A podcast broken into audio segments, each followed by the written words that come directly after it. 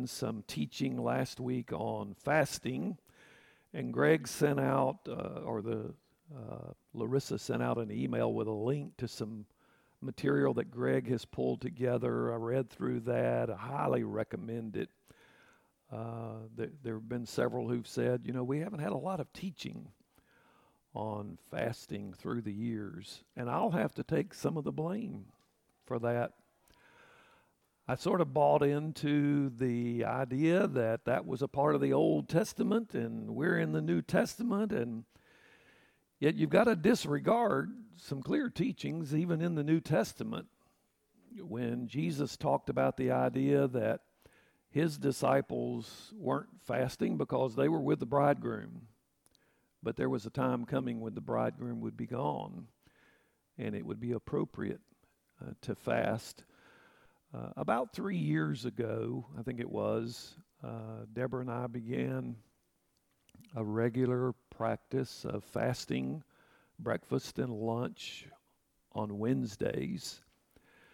And that day was selected out of solidarity with some of our partners in Africa. Shodankeh Johnson, my good friend that I've mentioned from time to time, has preached here at Stones River several years ago now. His team, Wednesdays are their fast day, and a day that they focus even more time in prayer, and prayer pervades the whole series of movements there in Sierra Leone. And actually, after we look at the passage, I want to share some prayer points that Shodankeh prays every day by way of encouraging you in your own prayer life. A lot of times here in the U.S., when people talk about praying, we focus more on quantity. You know, we need to pray more, longer times. And when you start trying to do that from where you're already praying, the likelihood is you think, you know, how could I pray for an hour or 3 hours? You know, what do you pray about all that time? And if you look at a lot of the prayer lists of a lot of congregations, there are a long list of people who are friends of friends of friends who have cancer. And I'm not opposed to that kind of prayer list. But if that's all you pray about, and you're like me, you're going to deal with depression.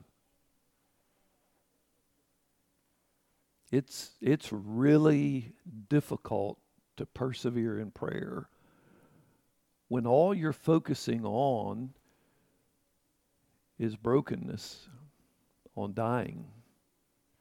Now, that's not to say that, you know, we don't believe in God's healing power.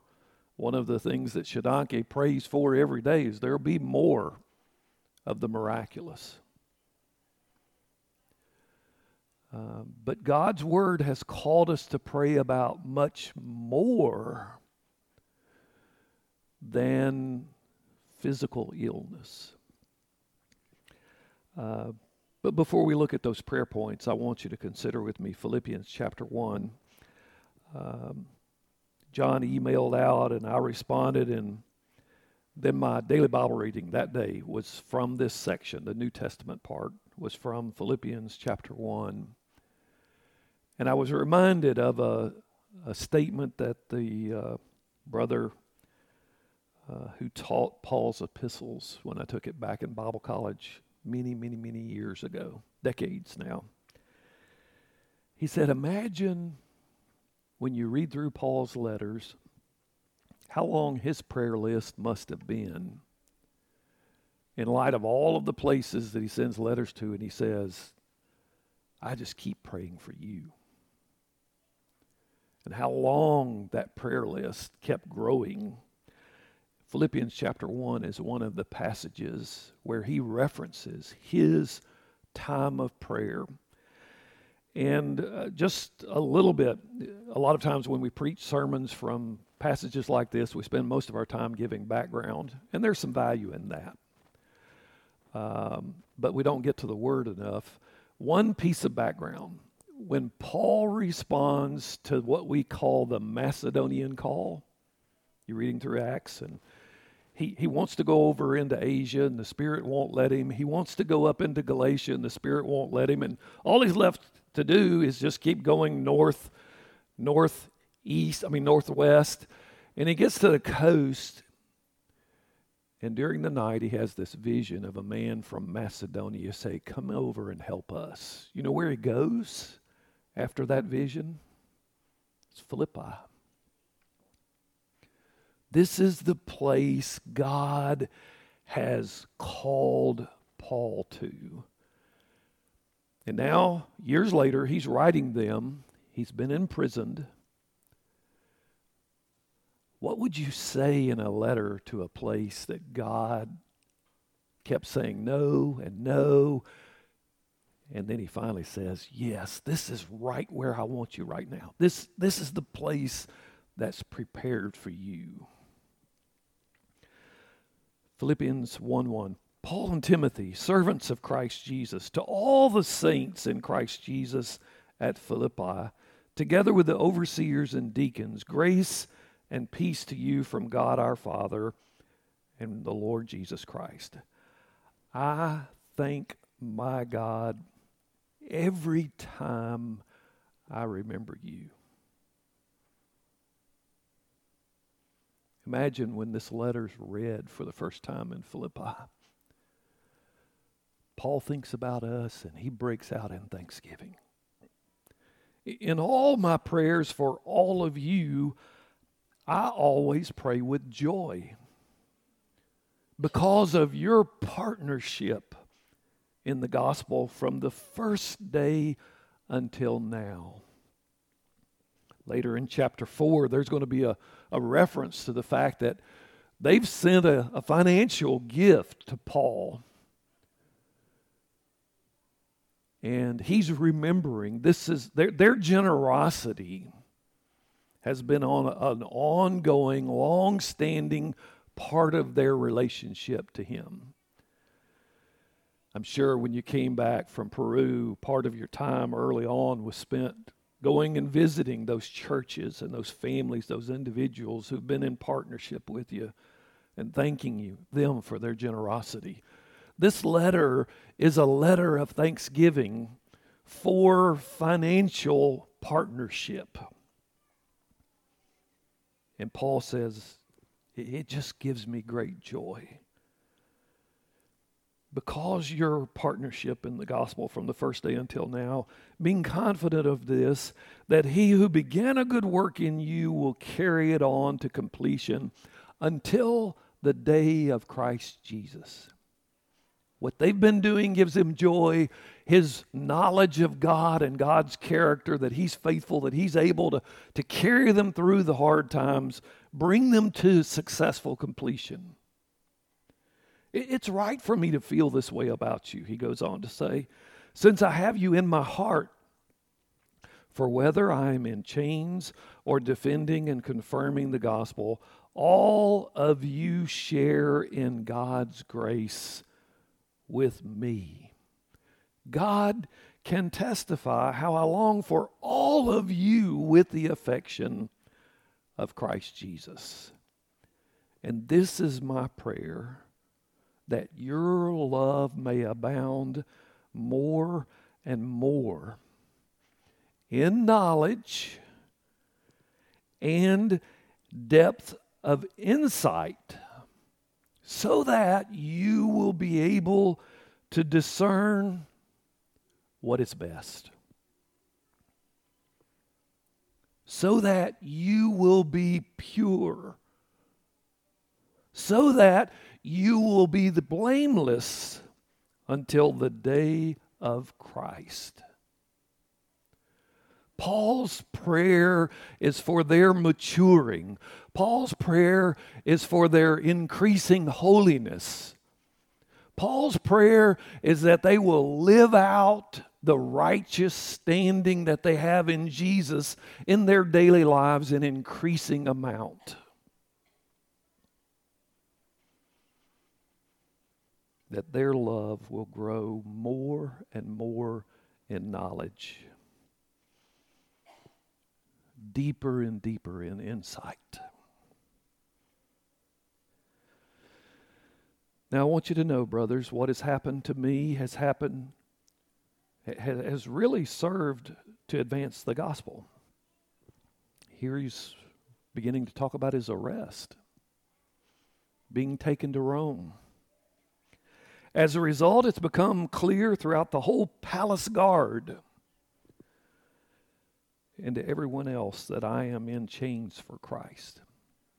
We know from the close of the book of Acts that Paul spent 2 years under house arrest, and there were guards stationed at the door of this house. And here Paul gives us the indication that throughout the palace guard, the gospel's gone. Can you imagine being Paul's guard? You're assigned to spend the whole day there making sure this guy doesn't get away. He's got these guests coming in, and he's spending time in dialogue with them about the word. And this guy obviously really believes what he's been teaching. He's not pouting. He's not depressed over his circumstances. He sees everything going on in his life as an avenue for the spread of the good news of Jesus, even into the emperor's own guards.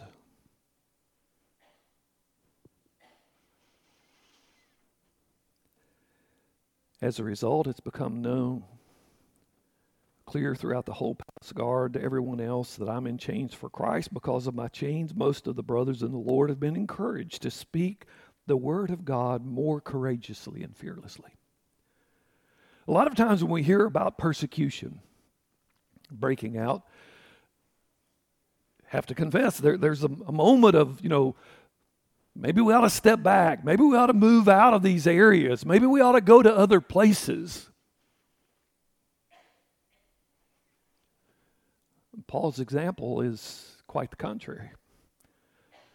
The boldness in the midst of those difficulties actually begins to embolden others who start to speak with more courage, with less fear. It's true that some proclaim Christ out of envy and rivalry, but others out of goodwill. The latter do so in love, knowing that I am put here for the defense of the gospel. The former proclaim Christ out of selfish ambition, not sincerely, supposing that they can stir up trouble for me while I am in chains. But what does it matter? The important thing is that in every way, whether from false motives or true, Christ is proclaimed, and because of this I rejoice. Yes, and I will continue to rejoice, for I know that through your prayers, Paul's been praying for them, and he knows they've been praying for him. Through your prayers and the help given by the Spirit of Jesus Christ, what has happened to me will turn out for my deliverance. Have you ever thought about your prayers connecting to the Holy Spirit?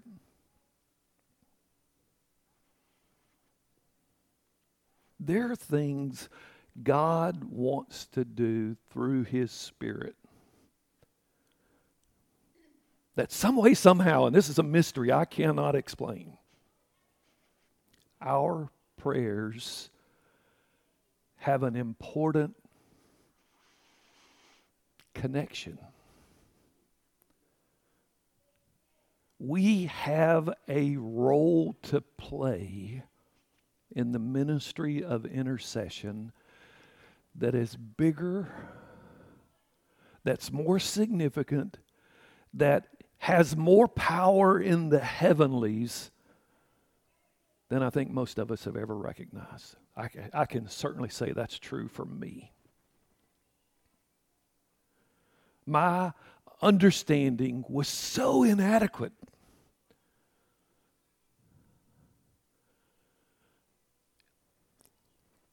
It's not like some people say, prayer is so powerful. God is so powerful. And prayer is a unique way we partner with Him and with the work of His Holy Spirit.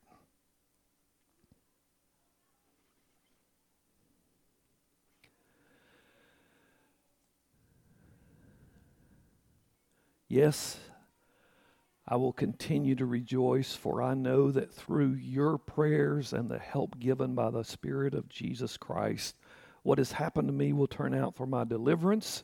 And then in verse 20, I eagerly expect and hope that I will in no way be ashamed, but will have sufficient courage, so that now, as always, Christ will be exalted in my body, whether by life or by death. For to me to live is Christ, and to die is gain.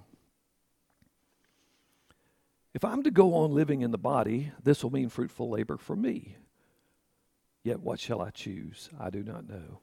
I'm torn between the two. I desire to depart and be with Christ, which is better by far. But it is more necessary for you that I remain in the body. Convinced of this, I know that I will remain, and I will continue with all of you for your progress and joy in the faith, so that through my being with you again, your joy in Christ Jesus will overflow on account of me. Will you pray with me? Father, You are the one and only. You are worthy of our praise. And Father, I praise You for that vision in Revelation 7 that John had of people from every tribe, every tongue, every language gathered around Your throne. And I thank You for our opening song today that testifies to the fact that He reigns. You are on the throne, that Jesus is seated at Your right hand, and Your Holy Spirit is working in our world to bring everything to fruition that's calling people from every people group into that faith relationship with You. And Lord, we live for that. We long for that. We intercede for that. Father, teach us to pray. Lord Jesus, teach us to pray as You prayed. Give us this vision so deeply within our hearts that it will not let us go. Train us up to be powerful in intercession. Not because of our strength, but because of You and Your promises, who You are and what You're about. Lord, teach us to pray well. Teach us to pray Your heartbeat. Teach us to have an incredible love for those who don't know You yet. Father, I pray that during this coming week, as Megan shared, You'll point out to us in our daily lives some people who need family so desperately that we would invite them in.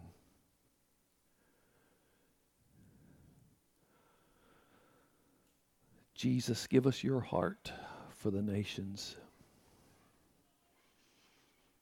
Give us Your heart for the hurting and broken, the lonely, the downcast.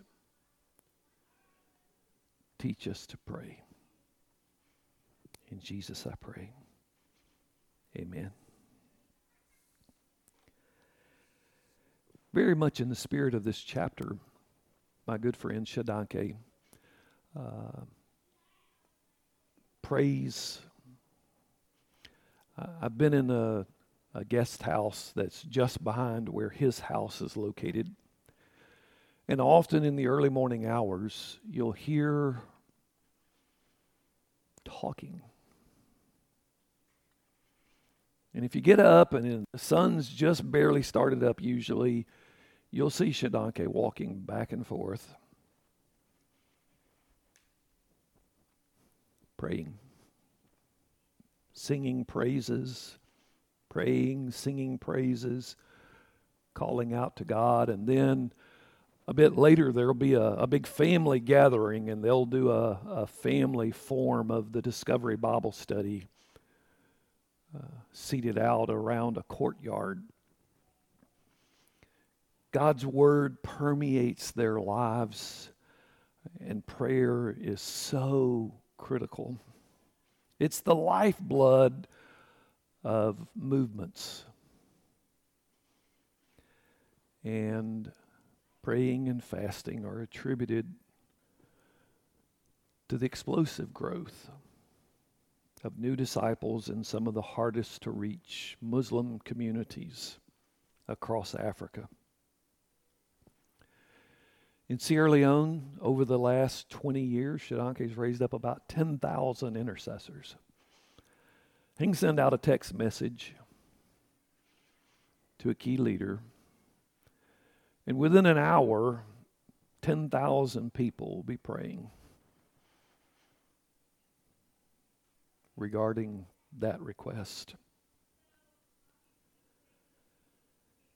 And many others in other nations have been impacted. From March 2005 to 2019,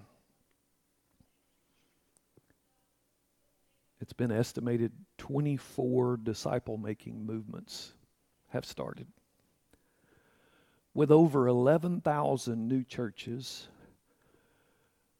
comprised of more than 500,000 new believers, many of them from Muslim areas.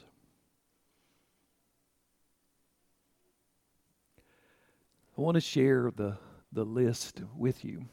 Number one, for God to send laborers into the harvest field, for an increase in the number of disciple makers and intercessors. I'll be happy to send this to you. Megan's taking pictures, and that's the easiest way to take notes if somebody's using slides with a lot of words on them.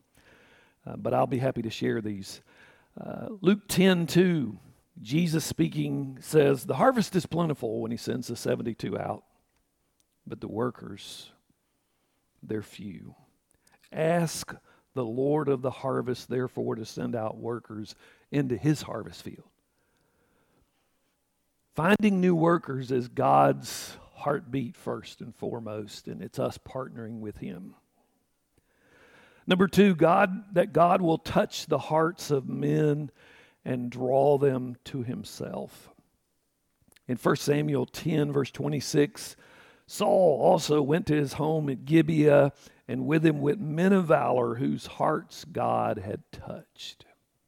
When God brings the workers, the friends, the co-laborers, the intercessors around you, they'll stick with you. In John 6, 43, 45, Jesus is addressing some of his questioners. He says, "Stop grumbling among yourselves. No one can come to me unless the Father who sent me draws him.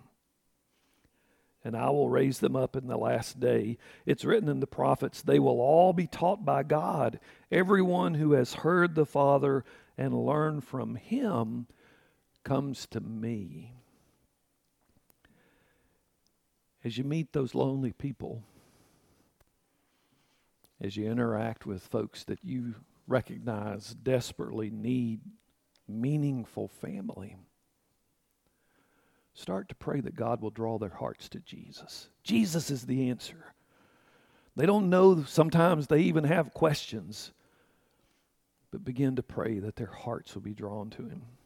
Number three, pray for open doors for the gospel. In Colossians, when Paul writes the church there in Colossae, chapter 4, verses 3 and 4, he says, "And pray for us too, that God may open a door for our message, so that we may proclaim the mystery of Christ, for which I am in chains, Pray that I may proclaim it clearly as I should. We know from Philippians 1, one of the doors God opens in answer to this prayer is in the guards themselves. Number 4, pray for persons of peace. In Luke 10, when he sends them out praying, one of the things that they're strategically to do is to look for persons of peace, these households of peace that will be receptive. When you enter a house, first say, peace to this house. If someone who promotes peace is there, your peace will rest on them. If not, it will return to you. Stay there, eating and drinking, whatever they give you, for the worker deserves his wages. Do not move around from house to house.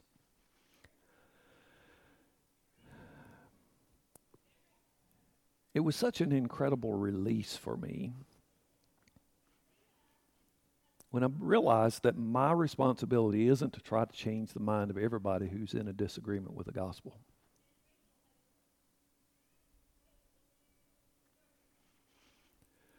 A lot of Bible college and seminary training can focus on trying to be the answer guy or gal for any question anybody would ever raise.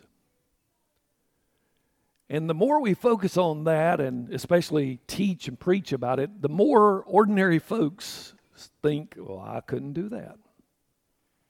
Guess what? That's not the effective strategy. That's not what Jesus models. He interacts with those who raise questions, but often he leaves them with more questions than they raised. Jesus focuses on finding the ones who are open to him. Households of peace. Once again, there are mystery things and aspects of this that we can't fully explain. When you find a household of peace, you'll know it in your inner being. Megan's shaking her head. There's some folks from Peru she's thinking about. You interact with them about spiritual things, and they are so welcoming. They draw you in. They want you to stay with them. You're not having to try to sell something they don't want to buy. You found people who have a spiritual yearning that they cannot explain themselves, but they feel it in their inner spiritual being that you have something they need desperately and want even more. And one of the best characteristics of a person of peace is they're not going to receive it by themselves. They're going to bring other friends or family around.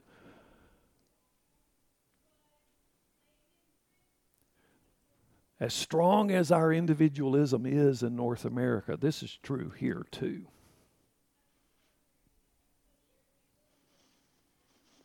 And so if you've got somebody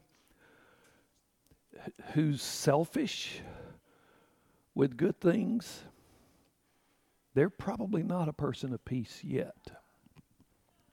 Now, I don't mean by that to just give up on them. Become their best intercessor. But recognize they're not ready yet. The goodness of the gospel is so good, you've got to share it with somebody else.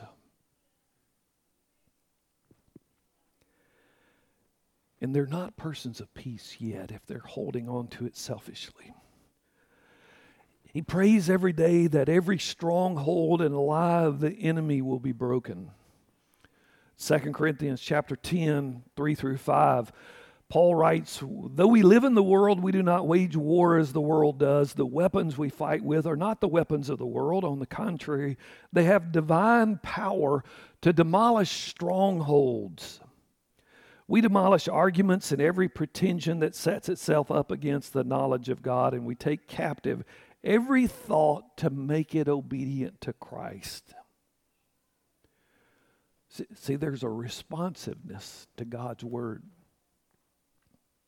And God's word has the power to tear out those strongholds. Any of you ever been attacked by a swarm of yellow jackets? You know, the ones that live down in the ground? Matt has. Those are no fun, boy. Those things are territorial and painful, and they will send you fleeing. Okay, if you get down in the ground, there's this huge nest. When you read the word stronghold, I want you to think about that. But it's not in the ground, it's in your brain. There's a place, there's a pocket where Satan has convinced us of lies or deceptions that become limitations. We don't go into that territory. We want God in our lives all but this place, and for some of us, these are traumas out of our youth.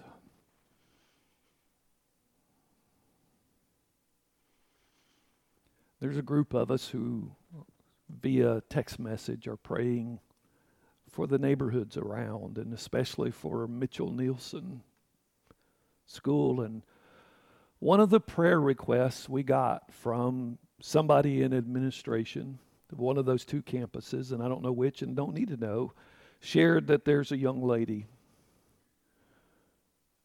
who was traumatized as a forced sex worker. They go through 6th grade at Mitchell Nielsen. One of your students, not at Mitchell Nielsen. This is another school. We've had a similar request from Mitchell Nielsen.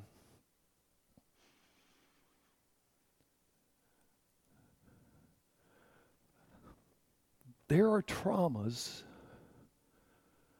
that are so deep that only God can heal them. Without that deep inner healing, this girl and others like her will be likely scarred and wounded their whole lives and incapable of the incredible joys of love. Wholesome, healthy love.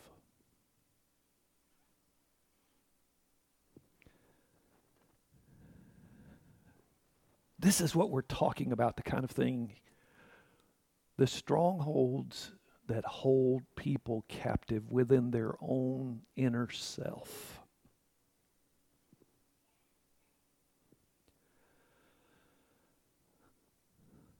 The knowledge of God is able to take these captive. And notice, produce out of this obedience to Christ. Number 6, that God will grant boldness in sharing the gospel. That was a part of what Paul was asking the Philippians to pray for himself. And now, Lord, hear their threats. Give us, your servants, great boldness in proclaiming your word. Then they proclaim the word of God with boldness. I want you to, you may have noticed this already. Often when I encounter the word preaching or preached, I translate it into proclaiming. I want to explain why I'm doing that. First, the Greek word can go either way. But I'm convinced you, majority of you, have such a narrow view of preaching that when you encounter the word preach, you exclude yourself from it. That word's not talking exclusively about what I'm doing right here, right now.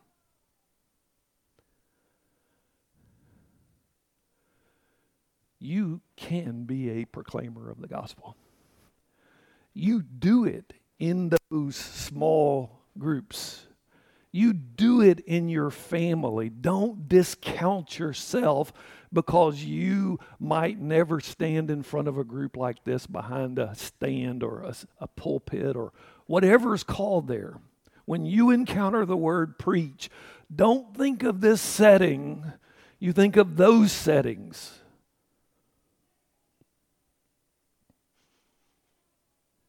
And this prayer is that we will boldly proclaim the gospel. We will share it freely and fully. His seventh prayer request is a fresh anointing for disciple makers. That we'll live our daily lives with that awareness of what Jesus proclaimed in Luke chapter 4 as he read from Isaiah. The Spirit of the Lord is on me, because he's anointed me to proclaim good news to the poor. He sent me to proclaim freedom for the prisoners and recovery of sight for the blind, to set the oppressed free. A fresh anointing for Megan and every other educator in our county, in the neighboring counties.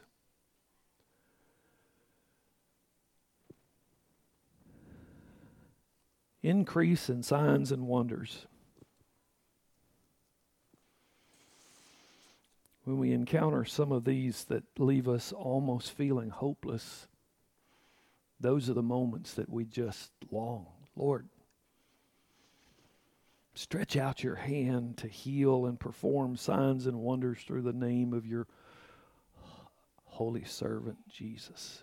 Empower us to bring healing and wholeness.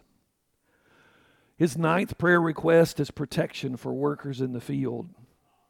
Matthew 10, when Jesus sends the 12 out 2 by 2, he says, I'm sending you out like sheep among wolves. That sounds like a failure in the making. But remember, he's the one who's putting them on this mission. Therefore, be as shrewd as snakes and as innocent as doves. There's a way to go into places of weakness, our weakness. And it's with the Lord's power and authority. And it's a part of what we proclaim, what we pray for, what we intercede for, that God will protect his workers in the field. Number 10, the resources for the work to be done. Later in Philippians chapter 4, verse 19, and my God will meet all your needs according to the riches of his glory in Christ Jesus. God's got all the resources he needs. Will we tap into those? Do we acknowledge, do we recognize he has what we need? Number 11, multiplication in the hearts of people that would lead to movements. Generations producing generations, producing generations. John 15:8, Jesus says, this is my Father's glory, that you bear much fruit, showing yourselves to be my disciples. Matthew 28, the Great Commission, therefore go and make disciples of all the nations, baptizing them in the name of the Father, of the Son, the Holy Spirit, and teaching them to obey everything I have commanded you. Multiplication in our hearts that would lead to movements. Number 12, other movements and disciple makers around the world. Another of Paul's prayers for a different congregation, those in Thessalonica. We always thank God for all of you and continually mention you in our prayers. We remember before our God and Father your work produced by faith, your labor prompted by love, and your endurance inspired by hope in our Lord Jesus Christ.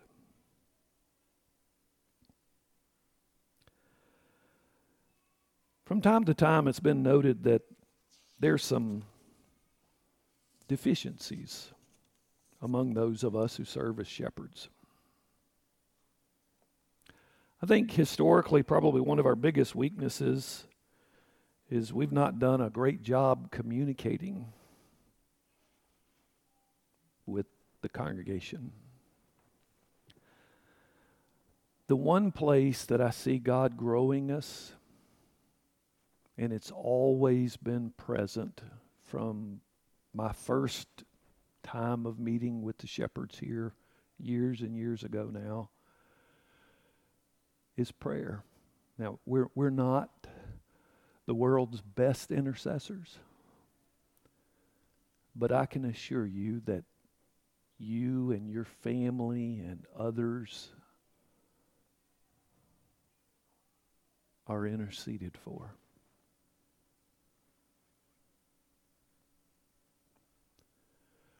Prayer always has a significant place in our gatherings.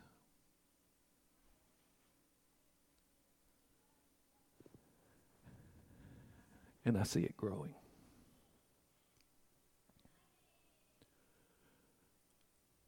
We don't grasp it.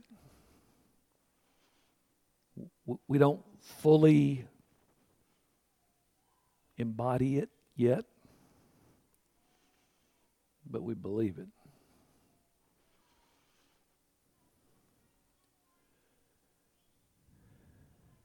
And we will continue. And we desperately need your prayers, your intercession, your pleading God's promises for us and for our families. And your work of pleading God's promises for this community and for your neighborhoods and for the city and the county and the region. Years ago, Brother John Gardner was here. I don't remember the time, whether it was during a worship period or during a prayer time. And he saw a vision of a whirlwind of fire right here in this building.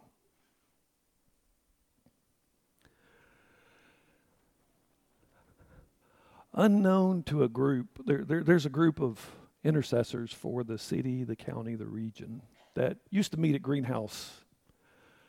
And early in the days of COVID, we ended up over in Steve Howell's backyard. Steve served as an elder shepherd here with us for a season. And went out and started a house church. And Steve and a couple of other guys keep this prayer group going on Thursdays. And when the weather started getting bad, they asked, could we meet at Stones River? Guess where that group sits to pray? Right up here in a big circle. Guess where the shepherds meet when we meet here in the building? Right up here in a big circle. I can't be a part of either of those gatherings and not think about that vision. Now, some of you may think, John, you really have gotten off weird by hanging out with the Africans. And I'm good with that. I think it's a good weird. But I believe God is doing something in calling us into this, becoming more and more a community of prayer and intercession. If you doubt your ability to impact our world for good, please go back and restudy these passages and reconsider what you can do as an intercessor.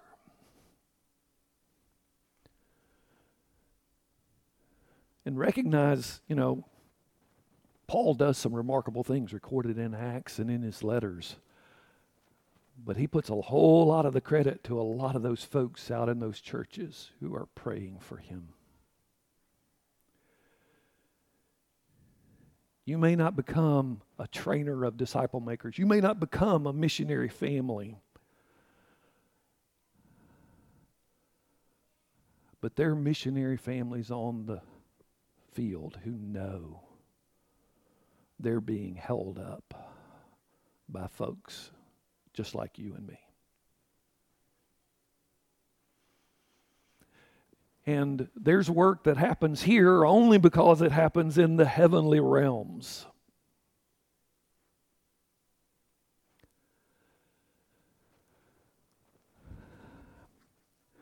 John preached that series of sermons through Daniel, and there's some different views about the millennia and the thousand-year reign, a lot of stuff like that, that a lot of folks get lost in.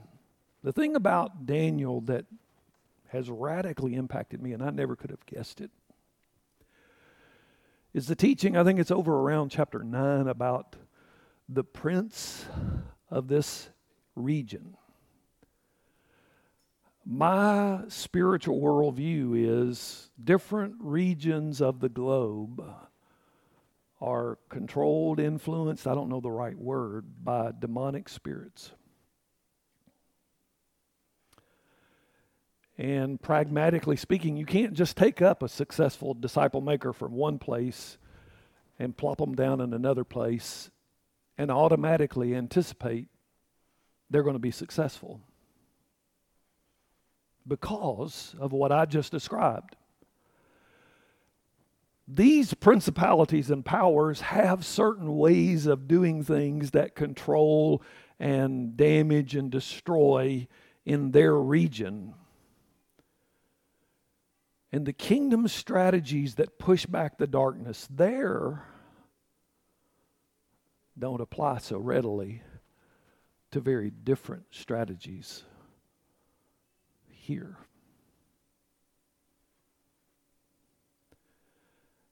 Greg and Megan spent a lot of time, rightly so, on cross-cultural differences and how they make a difference.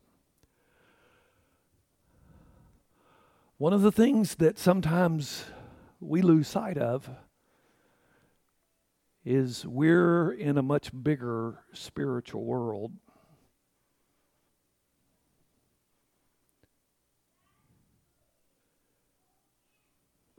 There's some of your neighbors who are from some of those other regions.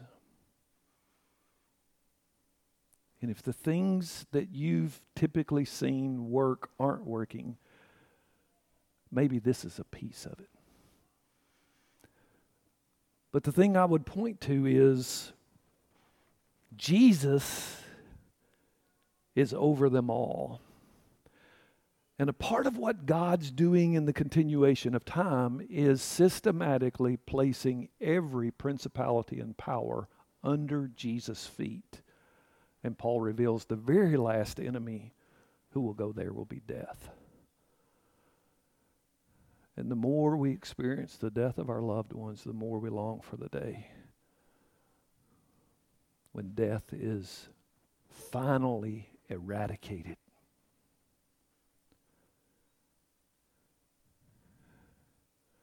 And our experience around the throne, there will be no more death. There will be no more dying. Come quickly, Lord Jesus.